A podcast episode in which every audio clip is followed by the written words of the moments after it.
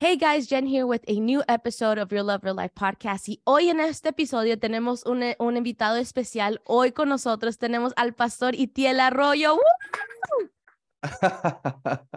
Pastor Itiel, ¿cómo estás? ¿Desde dónde nos saludas? Jen, qué alegría estar conectado contigo y que me recibas con tanto entusiasmo. Así se empieza bien un podcast. Y me estoy conectando contigo desde España. Concretamente desde la ciudad de Bilbao, al norte de España. Al norte de España, increíble. Y entonces cuéntame, ¿cuánto tiempo ya tienes en esa ciudad?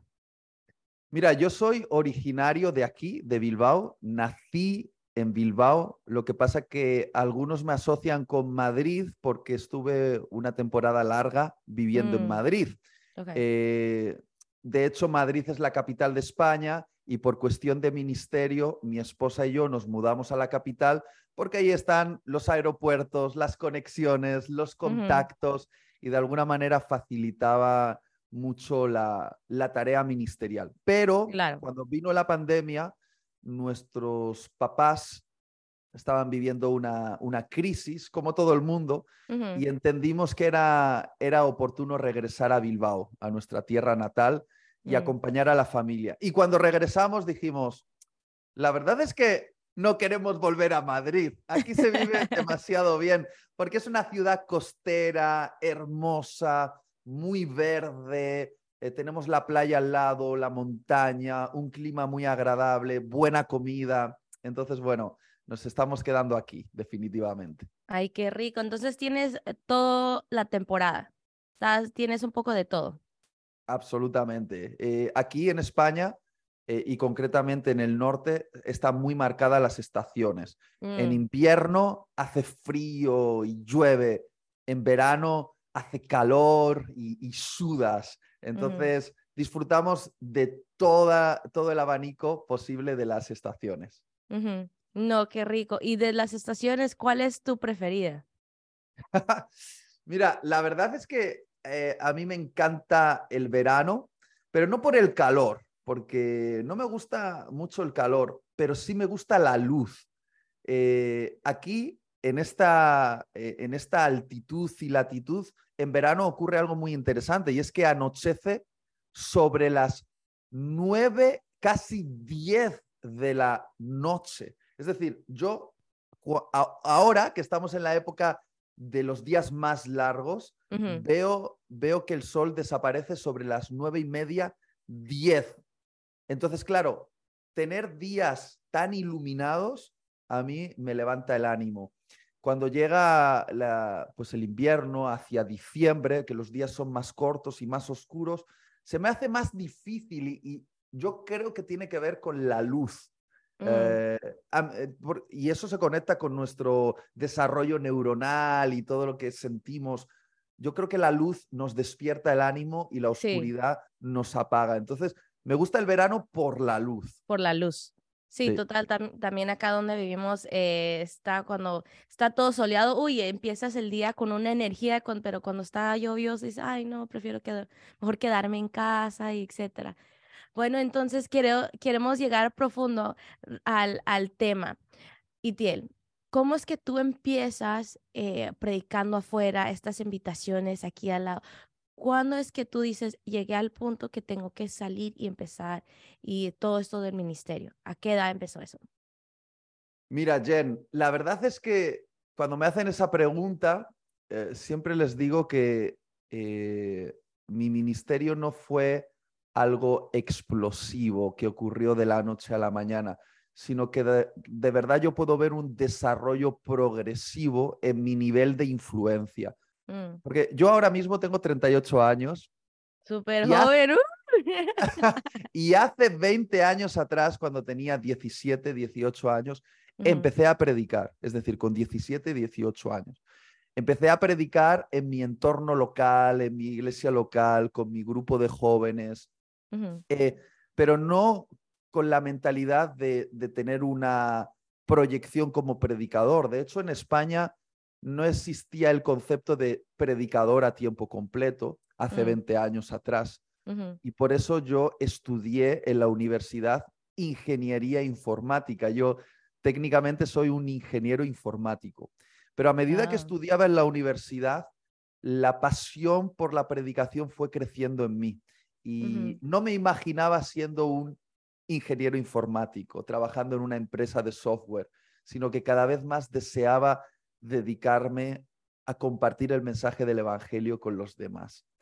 Y progresivamente, desde los 18 años, fue avanzando mi pasión por la predicación, fui compartiendo el mensaje aquí en España, hasta que un día, al terminar mi carrera y tener que elegir en qué trabajo iba a tener que desarrollarme, pasé lo que yo llamo la crisis de la voz de Dios. Es decir, Dios me estaba hablando y yo no quería escucharle porque me daba miedo. Sí. Recuerdo muy bien, era el verano que determinaba cuál iba a ser el rumbo de mi vida. Y Dios me estuvo hablando noche tras noche. Yo estaba inquieto, incómodo, no podía dormir, porque sabía que Dios me estaba invitando a dar un paso de fe. Sí. El paso de dedicarme a tiempo completo al ministerio. Y puedo decirte que en ese momento yo tenía 24 años. Eso era muy arriesgado en España, porque no había modelos de ministerios de predicación a tiempo completo. Claro. Y dar un paso de fe de esas características implicó ver cómo Dios se convirtió en mi proveedor, en todos los sentidos de la palabra. Oh, yeah. Renuncié a la vida cómoda de tener mi contrato con mi sueldo en una agencia, en una multinacional, para decirle: Dios, tú me has llamado, tú dices que tengo que recorrer este camino de fe, provéeme. Y lo sorprendente, Jen, es que Dios puso a mi alrededor familias e iglesias que de manera generosa empezaron a patrocinar el ministerio. Y hasta día de hoy, ya 15 años después, el ministerio sigue en pie gracias a los patrocinadores que nos sostienen para que nos dediquemos a tiempo completo a la tarea de la predicación. Y bueno, eso es de una manera muy resumida cómo he llegado hasta este punto. Fue de una manera muy progresiva, la verdad. Wow, no, eso la verdad es para valientes, porque no todos dicen: voy a escuchar la voz de Dios. ¿Y cómo se escucha la voz de Dios? O sea, ¿cómo para ti fue eso decir: bueno, Dios, tú me estás confirmando varias cosas, tú estás poniendo a la gente alrededor, como tú acabas de mencionar? Y cuando decides entre tus estudios, tu profesión y predicar, ¿qué decían tus padres en ese momento? ¿Qué decían? Itiel, ¿estás seguro? ¿Cómo vas a sobrevivir? ¿Cómo vas a apoyar a tu familia, a tu esposa, a tus hijos? ¿Qué pensaban tus padres? Jen, parece que estuviste en esas conversaciones, porque exactamente eso es lo que me decía mi madre y mi padre. A ellos les costó entenderlo. Ellos sabían de la marca divina que había en mi vida desde que yo era un niñito, porque... era perceptible desde que era joven que Dios para mí era algo especial y siempre me sentía atraído a compartir el mensaje de Dios con los demás. Y mis padres lo vieron, pero mis padres no tenían modelos alrededor, aquí en España, de gente dedicada a tiempo completo a la tarea de la predicación. Quiero que entiendas esto. Hace 20 años atrás era muy difícil encontrar en España a un pastor que se dedicase únicamente a la obra. Generalmente los pastores eran bivocacionales. Mi pastor de toda la vida, él era un comerciante de elementos de ortodoncia y luego era pastor, o sea, comerciante y pastor, porque en España las comunidades eclesiales eran muy pequeñas y no podían sostener pastores. Claro. Entonces, cuando yo le dije a mi madre y a mi padre... Mi madre hizo más escándalo, la verdad.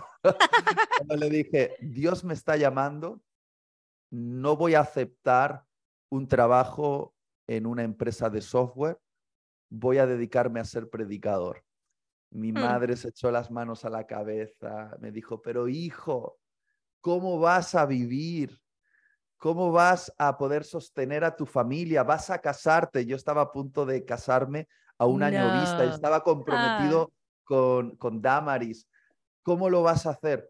Y yo le dije, mamá, mira, hasta el día de hoy he hecho lo que vosotros me habéis pedido para honraros como padres. Me pedisteis que sacase mi instituto y saqué mi instituto, aquí se llama el bachillerato, con matrícula de honor. Y os traje la matrícula de honor a casa para honraros. Después tú me pediste que estudiase una carrera técnica y lo hice y aquí tengo mi título.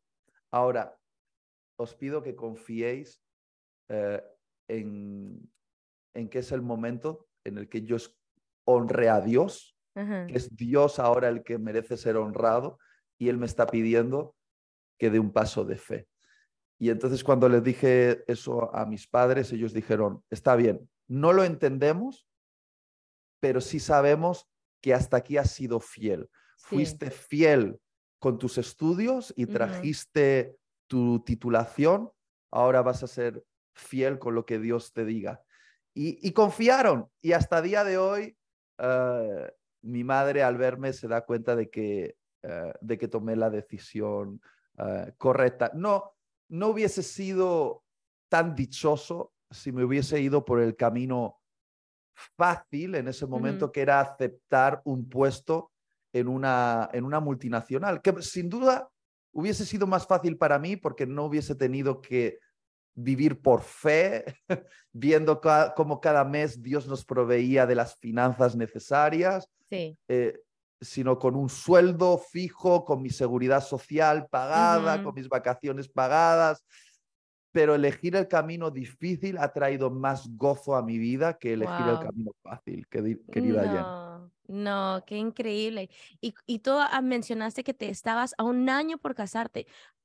¿En qué momento tú conoces a tu esposa en ese entonces, novia, y tú le dices, mira, pues voy a dedicarme a esto full time? ¿Y cómo fue esa situación?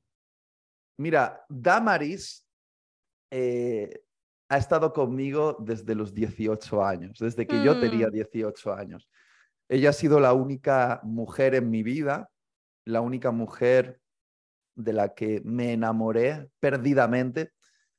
Bueno, quizá siendo adolescente te enamorabas, tus romances, pero nunca llegué a estar con ninguna chica. Damaris fue la primera con la que me novié, la primera a la que besé, pero no solo la primera, también la única. Y apareció cuando yo tenía 18 años y ella estuvo conmigo en todo el proceso de mi despertar en el llamado. Entonces, digamos que para ella no fue una sorpresa. Ella formó parte de este despertar, ella lo impulsó, ella lo apoyó.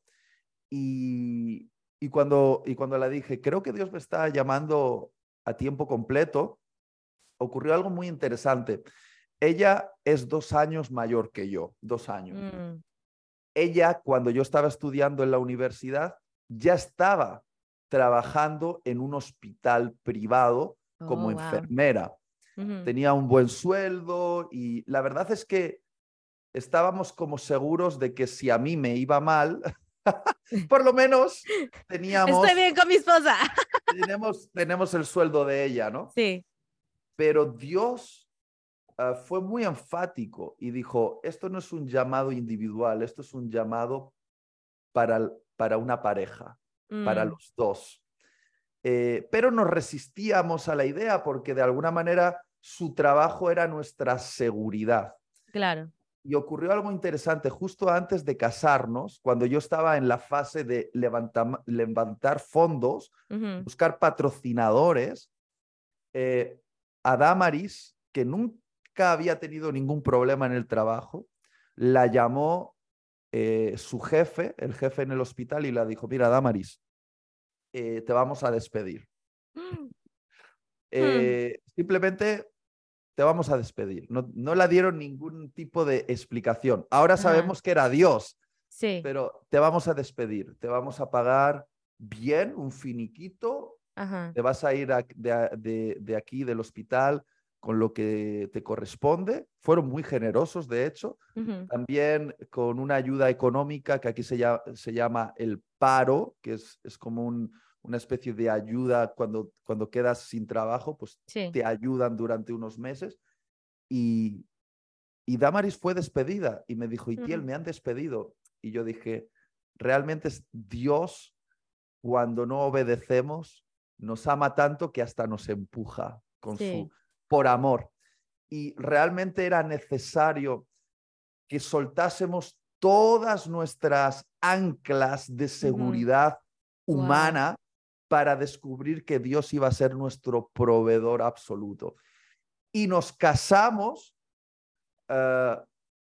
habiendo soltado toda seguridad humana en lo laboral y diciendo, Dios, tú eres nuestro proveedor, estamos en esto como pareja, y desde el momento que nos casamos comenzamos el ministerio juntos, a tiempo completo, como pareja recién casada.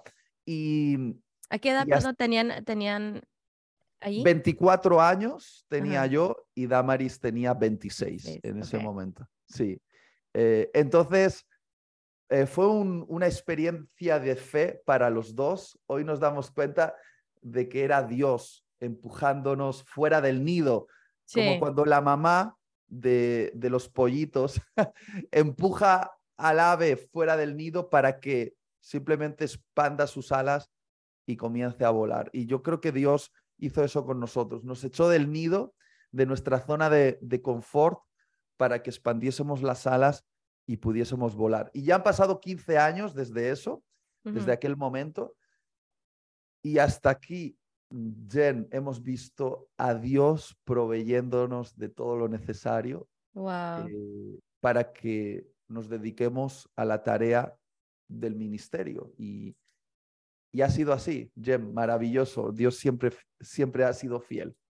Wow, no, qué increíble lo que nos cuentas, porque ese es un paso de fe que dices, tengo mi carrera, mi esposa tiene su carrera, y poder decir, oye, puedo hacer buen dinero, podemos hacer los dos buen dinero, pero decides obedecer a Dios, decir, mira, sabes que yo voy a tomar este paso de fe, porque yo sé que Dios va a ir con nosotros, en todo este momento. Insisto, Jen, que nosotros en España no teníamos como una oferta de una mega iglesia que nos ofreciese un puesto con un sueldo, nada que ver. Cuando hablo de vivir por fe, literalmente es vivir por fe, así empezamos. Eran los patrocinadores, gente que mensualmente nos enviaba ofrendas y donativos, la manera en la cual Dios nos sostuvo. Y hasta el día de hoy, obviamente, las cosas en 15 años han cambiado mucho. Claro.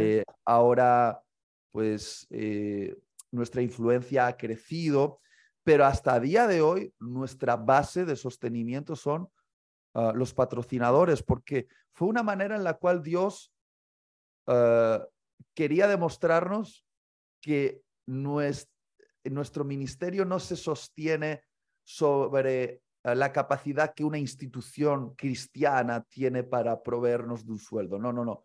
Nuestro ministerio se sostiene por el llamado específico que Dios nos ha hecho, y el que nos llamó nos sostiene a través de la generosidad de la iglesia hispana.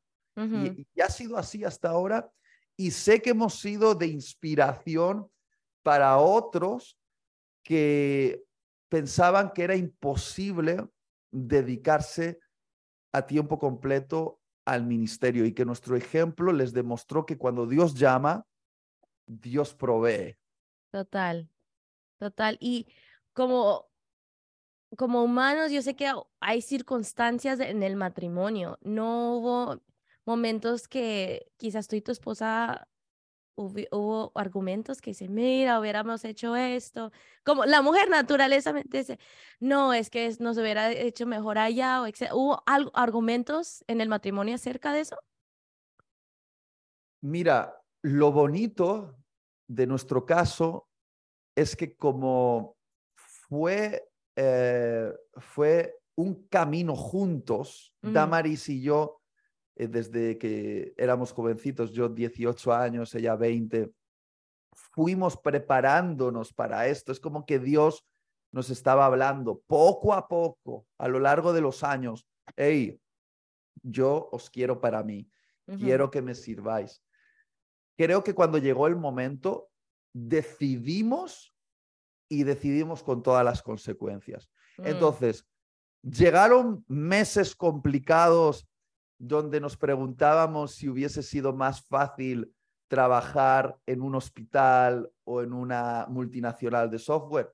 Obviamente ese pensamiento pasaba por nuestra mente, pero no tanto una discusión entre nosotros por esa causa, porque sabíamos que lo habíamos decidido juntos, de que los dos estábamos respondiendo no al capricho del otro, sino a la voz de Dios que nos había hablado claramente. Sí. Entonces, aunque experimentamos nuestras frustraciones, porque cuando nos casamos, pues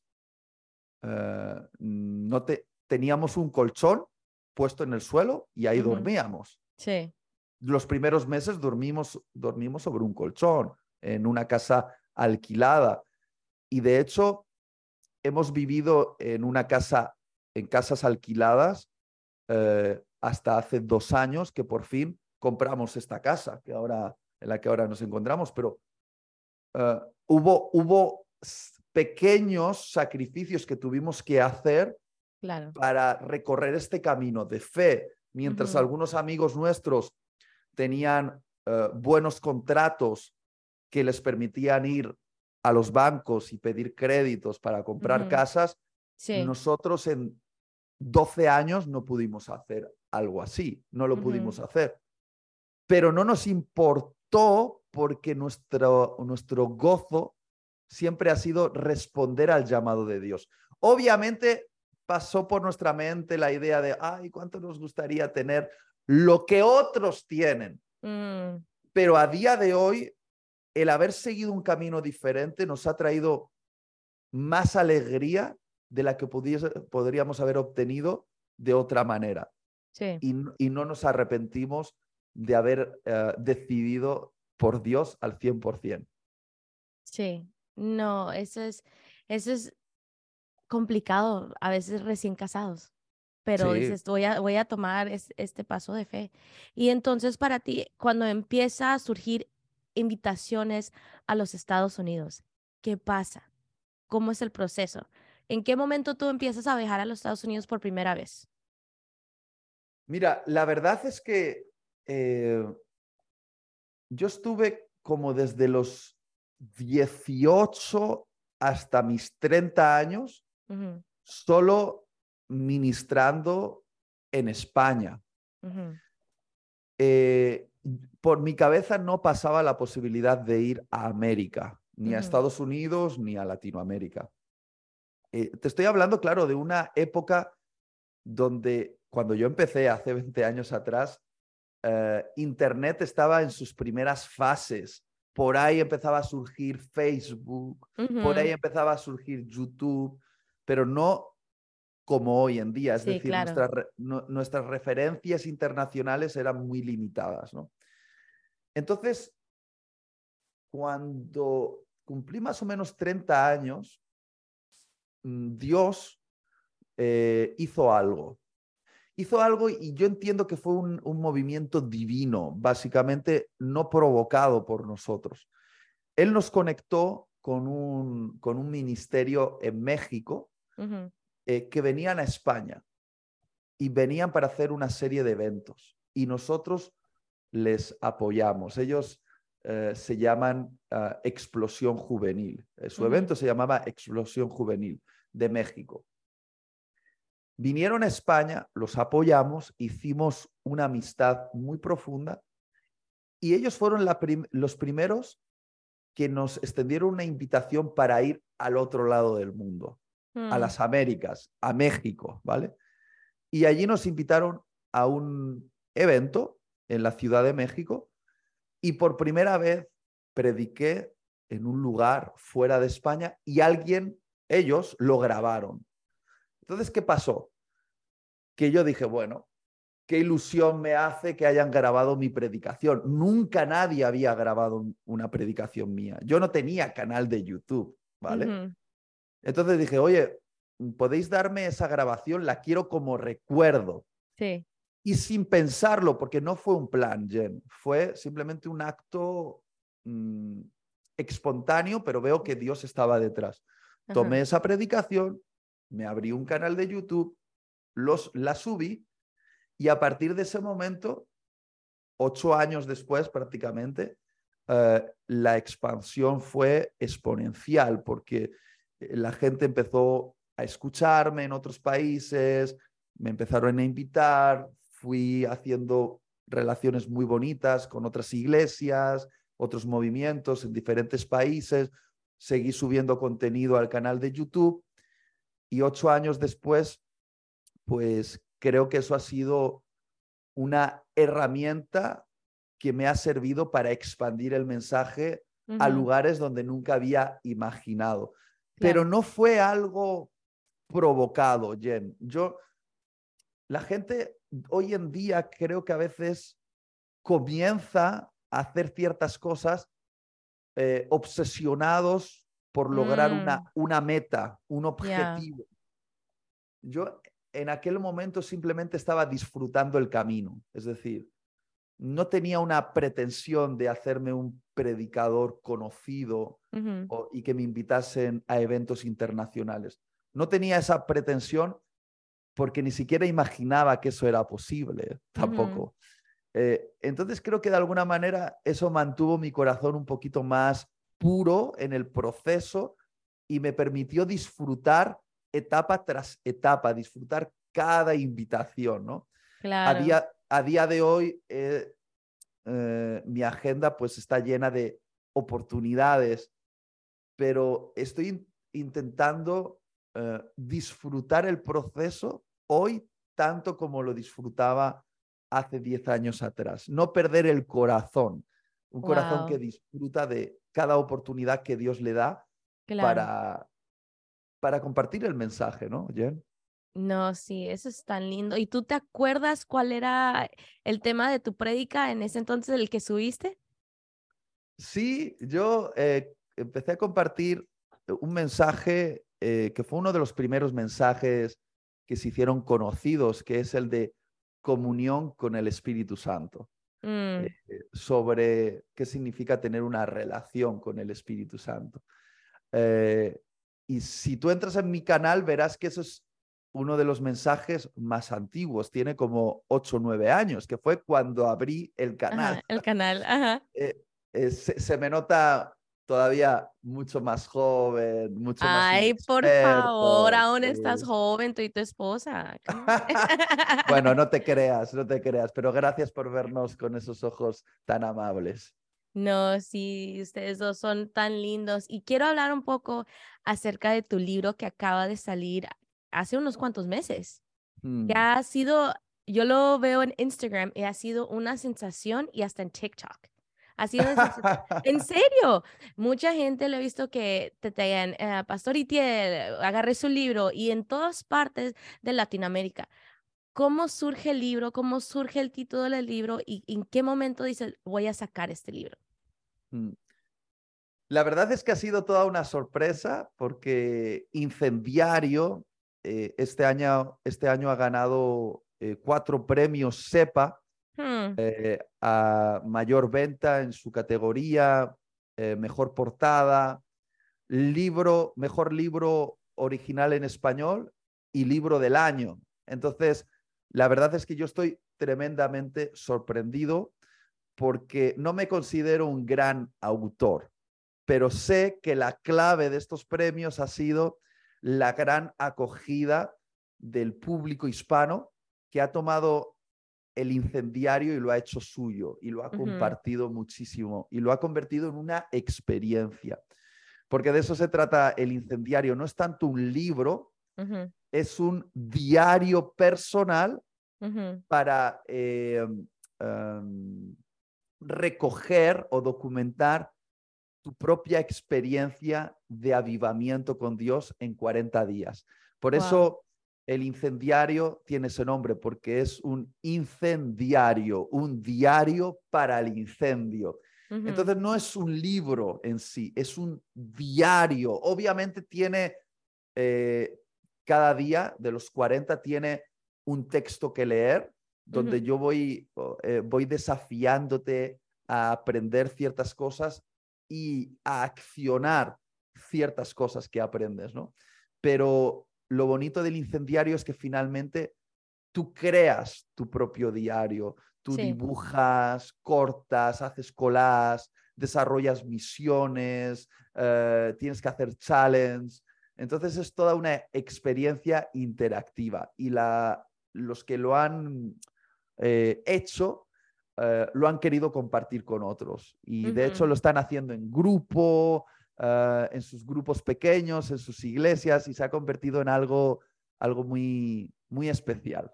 No, sí, total. Lo he visto, como dije, en las redes sociales y yo digo, yo tengo que agarrar este diario porque es tan innovador. ¿Y cómo es que surge la idea de ese incendiario? ¿Estuviste con tu esposa hablando qué podemos hacer? ¿O tú hiciste este mismo como challenge contigo mismo antes de crear este diario? La verdad es que no me senté un día y dije, voy a crear el incendiario, sino que el incendiario fue algo que se fue creando a lo largo de muchos años de pastoral juvenil. Es decir, muchas de las cosas, la mayoría, que enseño en el incendiario y las actividades que propongo en el incendiario son enseñanzas y actividades que yo ya he realizado con jóvenes en eventos, en grupos pequeños. Es decir, no fue algo que pensé desde cero, sino que fue algo que fui pensando a lo largo de muchos años de pastoral juvenil. Entonces, se basa en cosas que yo ya he probado, he practicado, he vivido y sé que dan resultado. Como dice el subtítulo del libro, son 40 días para consumir tu apatía y vivir apasionado por Dios. Y de eso se trata cada lectura y cada propuesta. Sacarte de la apatía y que comiences a vivir una vida apasionada por Jesús y sus propósitos. Entonces, Jen, no me senté frente a mi ordenador y dije, voy a pensar desde cero cómo es el incendiario. No. Digamos que el incendiario ya fue escribiéndose en mi corazón durante muchos años de pastoral juvenil. Simplemente recogí todo eso que Dios me había dado y lo convertí en una experiencia interactiva que pudiese condensarse en un libro y que la gente pudiese disfrutar. No, sí, porque ha sido una gran sensación y la verdad, ¿para cuándo haces otro? Porque está muy bueno, lo que me han dicho está muy bueno y así poder hacer otro, no sé si tienes uno en mente que dice, bueno, voy a empezar a trabajar en el siguiente. La verdad es que todavía siento que estoy disfrutando los testimonios que me llegan del incendiario. Y no creo que esté listo como para plantearme y escribir otro libro, porque quiero esperar al momento en el que Dios me dé la orden, me diga, es el momento de escribir otro libro y quiero que tenga este enfoque que cumpla estos objetivos. No me gustaría escribir un libro simplemente por inercia. Querría escribirlo como respuesta a la voz de Dios, que Él me hable y que yo cree algo para servir a la iglesia, algo que sea útil. Sí, no, total. Y cambiando un poquito de tema, pero relacionado, muchos de los que han agarrado el diario han sido jóvenes, ha sido más la generación Z. Háblame un poco, ¿qué es tu parecer ahorita con la generación Z y la iglesia? ¿Cómo tú lo estás viendo ahorita en este momento? Mira, yo creo que la generación Z es la generación con mayor potencial de la historia de la humanidad Viven en una era sin igual, la era de Internet, los medios de comunicación, la realidad virtual, la inteligencia artificial, las telecomunicaciones, Wikipedia, YouTube, podcast. Es decir, tienen acceso a un montón de recursos y son una generación altamente capacitada, es decir, tienen mucho potencial.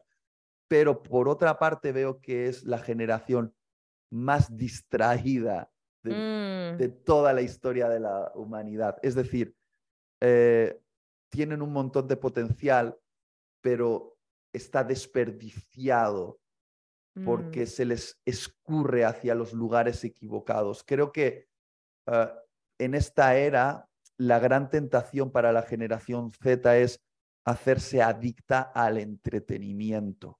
Wow. Porque pienso que el entretenimiento... el exceso de entretenimiento es un ladrón de nuestro propósito. Entonces, veo estas dos cosas. Una generación con un gran potencial, pero cuyo potencial se está desperdiciando, se está escurriendo, drenando hacia los lugares equivocados. ¿Por qué? Porque es una generación adicta al entretenimiento. A un solo clic de distancia pueden acceder a horas y horas y horas de entretenimiento sin límites. Sí. Y que no es que el entretenimiento sea malo, pero el exceso de entretenimiento nos roba nuestro propósito de vida. Yeah. Tantos videojuegos, tantos vídeos, tanta música, tantos vídeos absurdos en TikTok pueden hacer que estemos tan distraídos que no seamos capaces de escuchar la voz de Dios que nos habla y nos está guiando. Y si te das cuenta, en toda nuestra conversación, yo he nombrado varias veces la importancia de escuchar la voz de Dios y obedecerla. Yeah. Y yo creo que tuve la suerte de crecer todavía en una época donde el entretenimiento no era tan masivo como lo es hoy en día. Sí. Y creo que todavía teníamos momentos de silencio, momentos donde no había música sonando o no había un vídeo puesto en la pantalla de nuestro smartphone. Y en el silencio tú podías escuchar el susurro de la voz de Dios hablándote. Sí. Y pienso que hoy necesitamos hacer espacios en nuestra vida para el silencio, para escuchar a Dios hablándonos y preguntarle, Señor, ¿qué es lo que tú quieres que yo haga? ¿Qué es lo que tú quieres que yo haga? Creo que eso es tan importante, Jen, tan importante, parar y escuchar a Dios. Creo que tanto ruido, sí, que es ruido en forma de entretenimiento, nuestros smartphones que nos acompañan, que viven con nosotros, que están integrados casi en nuestro cuerpo, ¿no? Sí. Tanto ruido no nos permite tener momentos de reflexión, silencio, meditación, donde Dios irrumpe y nos habla y nos dice, esto es lo que yo quiero que tú hagas. Sí. Wow, no, increíble. ¿Y qué le dirías a un pastor de jóvenes que está lidiando con esta generación Z? Dices, ¿cómo los voy a liderar? Y más con el entretenimiento, porque a veces hay... la generación Z es un audífono en el oído del otro y solo sentados viendo a ver qué pasa, a ver qué va a pasar. ¿Qué le dirías a un pastor de jóvenes en este tiempo? Pues que vivimos en una época donde el líder, el pastor de jóvenes, tiene que decidir si quiere hacer de su grupo un lugar de entretenimiento o un lugar de entrenamiento. Entonces, si quiere que su grupo sea un lugar de entretenimiento, no va a poder competir con Hollywood, Netflix, Disney, YouTube, Spotify. No va a poder competir. Porque la iglesia no es una productora de entretenimiento. Nosotros debemos ser un espacio de entrenamiento de discípulos. Yeah. Y eso que implica, implica que creo que no debemos rebajar la exigencia del llamado de Jesús, debemos elevarla a la altura de Cristo. Es decir, Jesús, cuando llamó a sus discípulos, dijo, hey, si quieres ser mi discípulo, toma tu cruz y sígueme. Jesús, pero deja que primero entierre a mi padre. Y Jesús dice, mira, deja que los muertos entierren a sus muertos. Jesús dijo, si me sigues, que sepas que las zorras tienen guaridas, pero igual si me sigues no vas a tener donde recostar tu cabeza. Quien pone la mano en el arado y mira hacia atrás no es digno de este llamado. Es decir, Jesús, cuando llamó a los discípulos, no se lo puso más fácil, se lo puso más difícil. Es decir, a las multitudes las invitaba, las alimentaba con panes y peces sobrenaturales, las sanaba y las liberaba, y las multitudes estaban fascinadas con Jesús. Pero cuando Jesús quería ir profundo, se ponía serio y decía, vosotros me seguís porque os doy de comer, porque os sano y os libero. Pero en realidad no estáis entendiendo a qué os estoy llamando. Y miraba a sus discípulos y les decía, ¿queréis marcharos también? Como estos que se están ofendiendo con mi mensaje, pues marcharos también. Y ellos decían, no, no, Jesús, tú eres nuestro pan. Tú eres nuestro pan. ¿A dónde iremos si solo tú tienes palabras de vida eterna que nos alimentan? Entonces creo que Jesús nos está mostrando que las multitudes son atraídas cuando se satisfacen necesidades, ¿no? Y la necesidad de esta generación es entretenerse. Están aburridos y quieren entretenerse. Si nosotros creamos espacios de entretenimiento, van a venir multitudes, pero van a venir multitudes que van a bostezar y no van a estar comprometidas con Jesús y su reino. Si queremos verdaderos discípulos, vamos a tener que ir más profundo. Total. Vamos a tener que entrenarlos en el conocimiento de Dios y en las disciplinas espirituales. Entonces, si alguien me pregunta, Itiel, ¿qué hago con mi grupo de jóvenes? Llámalos a ser discípulos radicales. No bajes el estándar. Es el momento de elevar el estándar. No estoy hablando de elevar un estándar religioso, estoy hablando de elevar el estándar del discípulo, que es diferente. ¿No? Entonces, el estándar del discípulo es ser como Jesús. Y creo que debemos ser radicales, radicalmente como Jesús en este tiempo. No, sí, ser más como Jesús. Ser más como Jesús es la única respuesta que vamos a decir para concluir. Bueno, Itiel, rápidamente, porque ya estamos por terminar, queremos conocer más allá del pastor, predicador, autor. Una pregunta, ¿quién saca la basura en tu casa? ¿Tú o tu esposa? A mí me toca sacar la basura. ¿Te toca sacar la basura? Porque mi mujer cocina. Yo no cocino porque le prendería queman los huevos. Le prendería fuego a la comida. Entonces, ella cocina. Yo generalmente limpio los platos y tiro la basura. Suele ser nuestro acuerdo. Y funciona bien. A nosotros nos funciona bien porque yo como rico...